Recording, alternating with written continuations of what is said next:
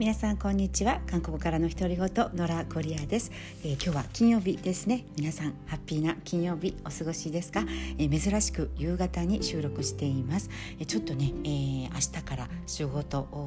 とか予定がぎっしりなので、えあとね今うん今日は夫も遅くなり子供も塾で少し遅めになるということなので静かな夕方を楽しんでいます。えっ、とちょっと今ウォーキングから帰ってきて、え夕日を見ながら、えー、と歩いていたんですけれども帰りにね、えー、買うものがあって近所のダイソーに寄りました。であの最近は韓国もう本当に、えー、カードオンリーのセルフレジっていうのが普及していて、えー、ダイソーでもやはりそうでした。で自分でね、えー、バーコードピッピして、えー、袋がいるなら、えー、袋を購入をして、えー、袋代も計算をして自分で詰めて終わりという感じで、えー、お年寄りでね、えー、現金で計算する人だけが、え、人がいるレジ。で計算してくださいというふうに書いていていやもう本当についていくのが大変ということなんですが、えー、我が家の近所の、えー、スーパーもね、えー、ものすごい数のセルフレジの機械が導入されたりしてあと、えー、e マートだったかな。一つ e マート系のスーパーはもう現金が一切使えませんという看板が、えー、外に出ていたのでもうカードオンリー、えー、というね、えー、スーパーも出てきているようです。最近は現金を出すと嫌がられるっていうかもう現金を使うことがほぼなくなってきたので私も普段お財布に1,000円も入っていないことがほとんどという感じで、えウォーキングに行く時も、えカード1枚と携帯電話それからイヤホンですよね、えー、ワイヤレスのもうそれだけっていう感じなので、まあ、身軽でいいんですけれども本当に、えー、お年寄りとかね、えー、なかなか。あと最近スマホの中にカードが入っているじゃないですか。日本でも PayPay とかありますよね。ああいう感じでスマホでピッっていう風にして買い物する方もいらっしゃるのでまあ本当に今はもうお財布をなくすことよりもスマホをなくすと大変なことになるというあらゆることがこの中に入っているという時代ですよね。はい、であの昨日韓国で、えー、大学入学のためのスヌン資本、えー、修の修学能力検定テストみたいな感じで、日本でいう共通テストですね。大学入学共通テスト昔でいうセンター試験が昨日行われました。で案の定昨日の夕方から今日にかけて、えー、昨日の大学入学のための共通テストですね、えー、スヌンテストで、えー、見られた風景などがね、え報道されていたんですけれども、うん、今年は問題が難しかったとか、えまあいろんなあ情報から始まりまして、えー、やはりね、えー、警察がどれぐらい動員されたかというような、えー、ニュースもありましたよ。で、えー、例えばですね、えー、韓国の警察庁昨日の大学入学共通テストのために、えー、警察官1万2500人とパトカー1934台オートバイ、えー、白バイ417台を動員したということで多分交通整理とか、まあ、そういう感じなのかな。で、あのー、実際に、えー、渋滞などで、えー、遅刻した受験生を警察のねパトカーやオートバイで、送ってあげたケースが165件あったそうですね。でも優しいですよねある意味ね。警察官が、遅刻した受験生を、うん、試験会場まで送ってくれるというのがね165人が、警察の助けを借りて無事に受験会場に間に合ったそうです。あと6名分の受験票を拾って届けたと。あ受験票を落としたりなくしたりしたあ受験生がいらっしゃるんですよねでそういうのもね毎年こうやって出るのも面白いなと思います6名分の、えー、受験票を探してあげたということもニュースになっていましたしあとですねえー、っと腕時計、えー、腕時計を忘れた学生に、えー、なんかテストの時に時計をね、えー、必ず持っていくみたいな感じですね見ると。である学生が腕時計を忘れてきたということを聞いた、えー、区長長、えー区役所の区長さんですよね。が、えーと、偶然ねその学生に学生のことを知ってあの自分のね腕時計をこれをはめていきなさいみたいな感じで、えー、貸してあげたというねそういうことまで新聞のニュースになっていたりしました。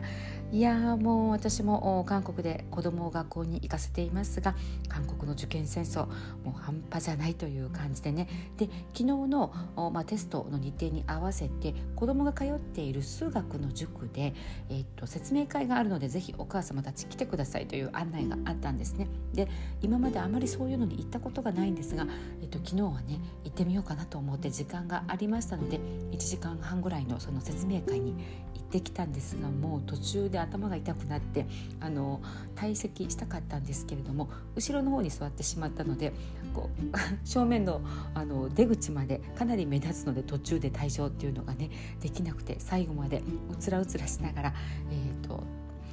一生懸命説明を聞いていました塾のね。でなんかこれからの受験対策まだ子ども小学生なんですけれどもねあの現在の大学入試の傾向であったり数学とか英語の対策どれぐらいこれが大事なのかということであったり上位4%全国でね全国で上位4% 5%ぐらいに入れないと、まあ、名前のあるスカイと呼ばれる、えスカイっていうのは韓国で一流大学のことをスカイって言うんですよ。なぜスカイかって言いますとあのスカイキャッスルという韓国のドラマもありましたけれどもスカイは、えー、S がソウル大学 K が高麗大学 Y が遠征大学4世、えー、ソウルで、えー、高陵で4世で、えー、このそれぞれの頭文字を取って、えー、S KY でスカイっていうんですね。スカイなどの名門大学には入れないですよって。上位45%に入らないと。スカイには入れないみたいなねもう頭が痛くなるような説明を聞かされてはいもううんざりっていうかね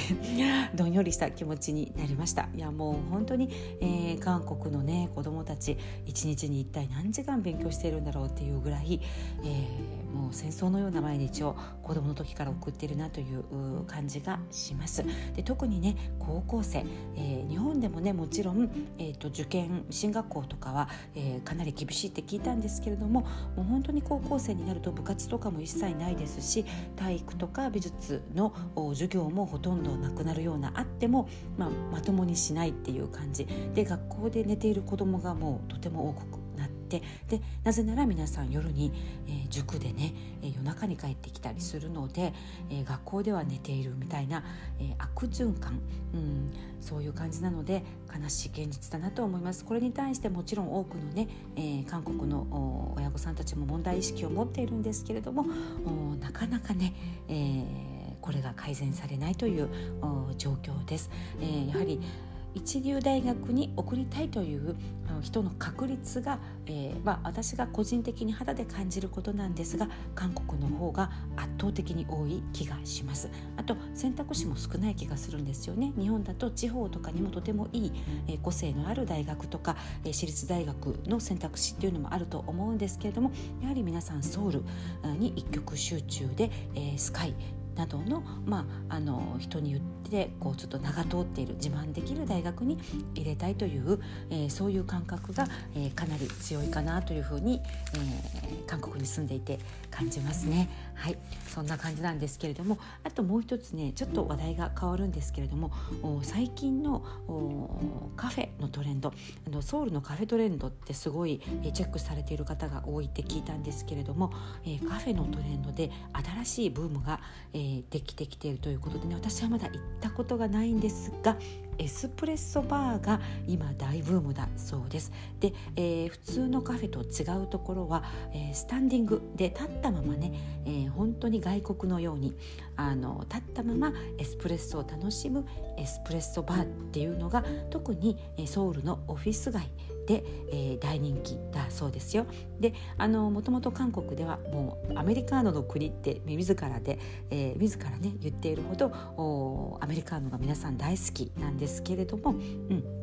新たな流行として立ったまま飲むエスプレッソバーっていうのが流行っているそうです。であのー価格もねカフェよりも着席もちろん簡単な椅子を置いているあのところもあるんですが立ったまま飲むということで、えー、価格もね2000ウォンだか200円台で、えー、飲めたりするそうです。であの、まあ、何杯か、えー、ちっちゃいですよねエスプレッソってねコップが何杯か飲んでその飲み終えたコップを重ねてインスタグラムにね、えー、おしゃれな写真をアップされる、えー、方もいらっしゃったりしてあ確かにハッシュタグでエスプレッソバーっていうのが増えてるなというふうに感じますね。えーと、甘い、えー、お砂糖を入れて飲むとタルゴナタルゴナの味になるみたいなそういうねいろんな飲み方があるそうです4分以内に飲むのが、え普通っていうふうに書いていますね注文から、えー、飲み終えるまでだいたい45分ということでうんなるほどっていう感じなんですけれどもまあでもねやはり座ってゆっくりしたいという方のために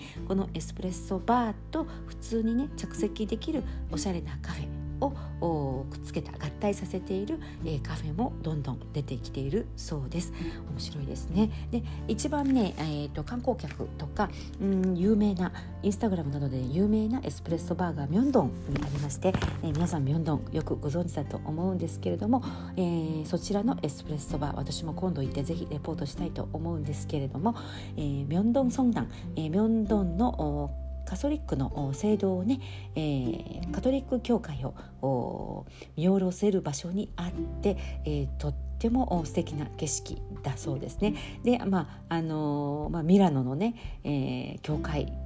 を眺めながら、えー、エスプレッソを飲んでいるようなそういう気持ちに浸ることができるっていうことでね、えー、海外旅行に行けない分こういう外国にいるような気分を味わえるエスプレッソバーインテリアもねかなりイタリア風のお店が多くて、えー、とっても増えているそうです。私もぜひ今度エスプレッソバー、えー、我が家の近所にもできたという噂を聞いたので、えー、試してみたいと思います。ということで皆さん金曜日ですね、えー、素敵な幸せな週末をお過ごしくださいあ韓国ソウル郊外よりノラでした감사합니다안녕히계세요